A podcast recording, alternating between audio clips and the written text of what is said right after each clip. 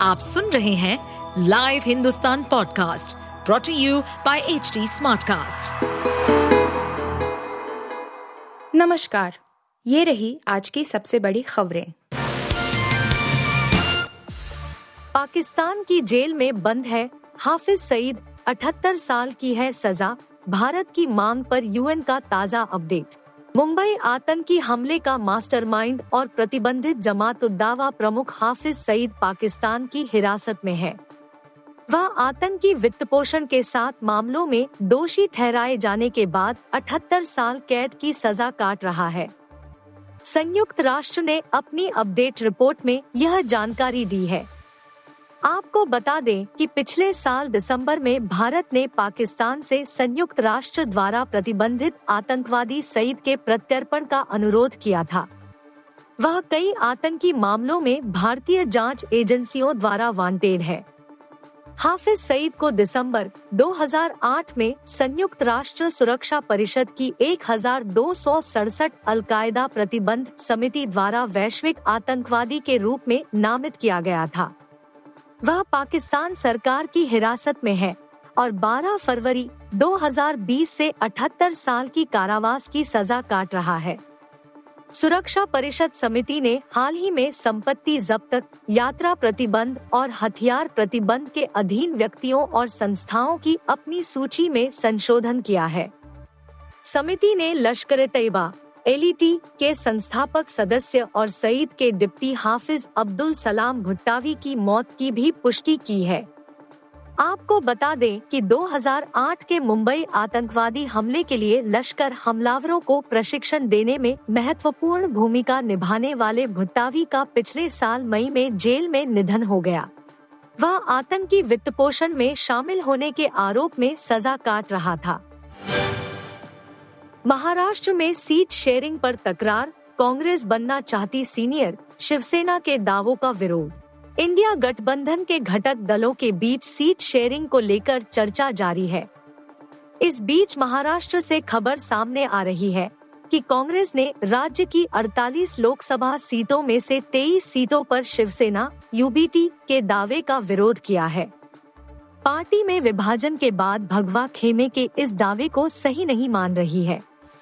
कांग्रेस की तरफ़ से लगाए गए इस आरोप का शिवसेना के नेताओं ने भी प्रतिवाद किया है।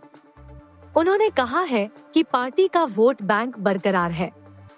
वहीं एनसीपी ने बैठक के दौरान प्रकाश अंबेडकर की वंचित बहुजन अघाड़ी को इंडिया गठबंधन में शामिल करने के अलावा कोई विशेष मांग नहीं की है। खबर है कि बैठक में सभी पार्टियों ने वंचित बहुजन आघाड़ी को इंडिया गठबंधन में शामिल करने पर मुहर लगा दी है। आपको बता दें कि सीट बंटवारे के संदर्भ में यह बातचीत कांग्रेस के राष्ट्रीय गठबंधन समिति के संयोजक मुकुल वासनिक के आवास पर हुई। लोकसभा चुनाव में सीट बंटवारे को लेकर एमवीएम के घटक दलों के बीच विस्तार से चर्चा हुई। वर्ष 2019 चुनाव में शिवसेना ने भाजपा के साथ 23 सीट पर चुनाव लड़ा था और 18 सीट पर जीत दर्ज की थी। सीट बंटवारे को लेकर अगली बैठक में कड़ी बातचीत होने की संभावना है। 26 सीटों पर नज़र रखते हुए कांग्रेस खुद को गठबंधन में सबसे महत्वपूर्ण खिलाड़ी के रूप में पेश कर रही है, क्योंकि यह अपने महाराष्ट्र सहयोगियों सेना, यूबीटी और एनसीपी के विपरीत बरकरार है। वंचित बहुजन अगाड़ी प्रकाश अंबेडकर के नेतृत्व वाला एक संगठन है। प्रकाश अंबेडकर की विदर्भ क्षेत्र में पकड़ मानी जाती है और वह महाराष्ट्र में विदर्भ के अकोला क्षेत्र में सीटें मांग सकते हैं। वह अकोला सीट से तीन बार सांसद भी रह चुके हैं। पूर्व आईपीएस संजीव भट्ट को उम्र भर काटनी होगी जेल की सजा, निचली अदालत के फैसले को हाई कोर्ट ने रखा बरकरार। गुजरात हाई कोर्ट ने भारतीय पुलिस सेवा, आईपीएस, के पूर्व अधिकारी संजीव भट्ट की वह अपील मंगलवार को खारिज कर दी जो उन्होंने हिरासत में मौत के 1990 के मामले में खुद पर आरोपों के खिलाफ दायर की है। इस मामले में भट्ट को आजीवन कारावास की सजा सुनाई गई थी। जस्टिस आशुतोष शास्त्री और न्यायमूर्ति संदीप भट्ट की खंडपीठ ने भारतीय दंड संहिता की धारा 302, 323 और 506 के तहत भट्ट और सह आरोपी प्रवीण सिंह जाला की सजा बरकरार रखी। कोर्ट ने राज्य सरकार द्वारा दायर एक अपील भी खारिज कर दी जिसमें पाँच अन्य आरोपियों की सजा बढ़ाने का अनुरोध किया गया था। इन आरोपियों को हत्या के आरोप से बरी कर दिया गया था। लेकिन धारा 323 और 506 के तहत दोषी ठहराया गया था। भट्ट और जाला जेल में बंद है। अदालत ने इन पाँच आरोपियों के जमानत बांड रद्द कर दिए जो फ़िलहाल जेल से बाहर हैं।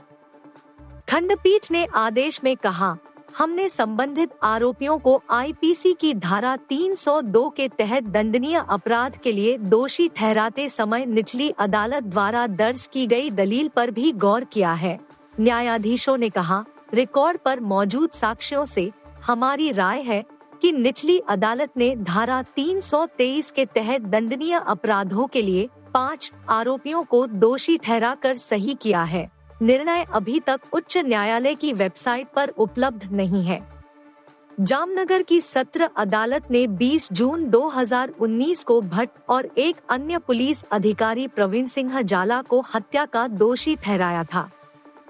30 अक्टूबर 1990 को तत्कालीन अतिरिक्त पुलिस अधीक्षक भट्ट ने अयोध्या में राम मंदिर के निर्माण के लिए भारतीय जनता पार्टी, भाजपा, नेता लालकृष्ण आडवाणी की रथ यात्रा को रोकने के खिलाफ बंद के आह्वान के बाद जामजोधपुर शहर में सांप्रदायिक दंगे के बाद लगभग 150 लोगों को हिरासत में लिया था।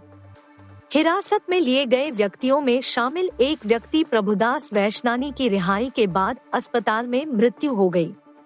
वैश्नानी के भाई ने भट्ट और छह अन्य पुलिस अधिकारियों पर हिरासत में उसे प्रताड़ित करने और उसकी मौत का कारण बनने का आरोप लगाया भट्ट को 5 सितंबर 2018 को एक अन्य मामले में गिरफ़्तार किया गया था, जिसमें उन पर नशीली दवाएँ रखने के लिए एक व्यक्ति को झूठा फंसाने का आरोप है मामले की सुनवाई चल रही है। अंतरिम बजट में टैक्स पेयर्स को बड़ी राहत दे सकती है, मोदी सरकार टैक्स छूट बढ़ाने की तैयारी। लोकसभा चुनाव से पहले सरकार टैक्स पेयर्स को बड़ी राहत दे सकती है। एक फरवरी को पेश वाले अंतरिम बजट में नई कर व्यवस्था के तहत कर मौजूदा कर छूट को सात लाख रुपए से बढ़ाकर सात। पाँच लाख रुपए किया जा सकता है। बताया जा रहा है कि इस बदलाव के लिए वित्त विधेयक पेश किया जा सकता है। मामले से जुड़े दो अधिकारियों ने यह जानकारी दी। विशेषज्ञों का कहना है कि यदि सरकार यह फैसला लेती है तो करदाताओं को नई कर व्यवस्था में आठ लाख रुपए तक की सालाना आय पर कोई टैक्स नहीं देना होगा। इस छूट में पचास हज़ार रूपए की मानक कटौती भी शामिल है। सरकार ने 2023 के बजट में नई कर व्यवस्था के तहत छूट को पाँच लाख रुपए से बढ़ाकर सात लाख रुपए किया था। गौरतलब है कि सरकार ने बजट 2023 में नई कर व्यवस्था में कई बदलाव करते हुए राहत दी थी। इसके मुताबिक, पहले नई कर व्यवस्था में किसी भी तरह के निवेश या कटौती का दावा नहीं किया जा सकता था, लेकिन बजट में इसमें मानक कटौती को शामिल कर लिया गया है। इसके तहत करदाताओं को पचास हज़ार रूपए तक की कर कटौती दी जाती है। वहीं पेंशनधारियों को इस व्यवस्था के तहत पंद्रह हज़ार रूपए तक की छूट दी जा रही है। इसके अलावा नई व्यवस्था के कर स्लैब में भी बदलाव किया गया था। इसके तहत मूल छूट सीमा को पहले के दो दशमलव पाँच लाख रुपए से बढ़ाकर तीन लाख रुपए कर दिया गया था। आकलन वर्ष 2023 से 24 के लिए 31 दिसंबर तक रिकॉर्ड आठ दशमलव एक आठ करोड़ आयकर रिटर्न, आईटीआर, दाखिल किए गए थे। यह 2022 से 23 में इसी अवधि में दाखिल किए गए सात दशमलव पाँच एक करोड़ आईटीआर से 9 प्रतिशत अधिक था। भारतीय महिला क्रिकेट टीम को ऑस्ट्रेलिया के हाथों टी बीस आई सीरीज़ में भी मात झेलनी पड़ी है। ऑस्ट्रेलिया ने वनडे सीरीज़ तीन से शून्य और टी ट्वेंटी सीरीज़ दो से एक से अपने नाम की। आखिरी टी ट्वेंटी मैच में मिली हार के बाद टीम के कोच अमोल मुजुमदार और कप्तान हरमनप्रीत कौर ने टीम की कमियों को गिनाया है। कोच और कप्तान का मानना है कि फिटनेस, फील्डिंग और डीआरएस पर फोकस न होने की वजह से टीम को हार का सामना करना पड़ा। कप्तान हरमनप्रीत कौर ने पोस्ट मैच प्रेजेंटेशन में कहा, पिछले महीने हमने अच्छा क्रिकेट खेला, लेकिन ऑस्ट्रेलिया ने व्हाइट बॉल क्रिकेट में हमसे बेहतर खेला। लाल गेंद वाले क्रिकेट में हम जानते हैं कि हमारे पास विश्लेषण करने के लिए समय है, लेकिन सफ़ेद गेंद में हमें तैयार रहना होगा। हमें तेज़ी दिखाने की आवश्यकता है। हम वापस जाएँगे और कुछ क्षेत्रों पर काम करेंगे। कप्तान कौर ने ये भी माना है कि फिटनेस और फील्डिंग की चिंता टीम के साथ है। उन्होंने कहा, पहले टी ट्वेंटी मैच में फील्डिंग ने माहौल तैयार किया, लेकिन आखिरी दो मैचों में हम अच्छा प्रदर्शन नहीं कर सके। इस ब्रेक के बाद हम अपनी फिटनेस और फील्डिंग पर काम करेंगे और मज़बूत होकर वापसी करेंगे। युवा खिलाड़ी अच्छे हैं जब भी उन्हें अवसर मिल रहा है, वे 100 प्रतिशत प्रदर्शन कर रहे हैं।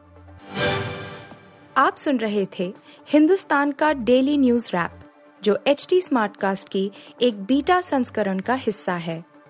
आप हमें फेसबुक ट्विटर और इंस्टाग्राम पे एट एच टी या podcasts@hindustantimes.com पर ईमेल के द्वारा सुझाव दे सकते हैं। इस पॉडकास्ट पर अपडेटेड रहने के लिए हमें फॉलो करें एट एच टी हम सारे मेजर सोशल मीडिया प्लेटफॉर्म पर मौजूद हैं। और ऐसे पॉडकास्ट सुनने के लिए log on to W W W dot H D Smartcast dot com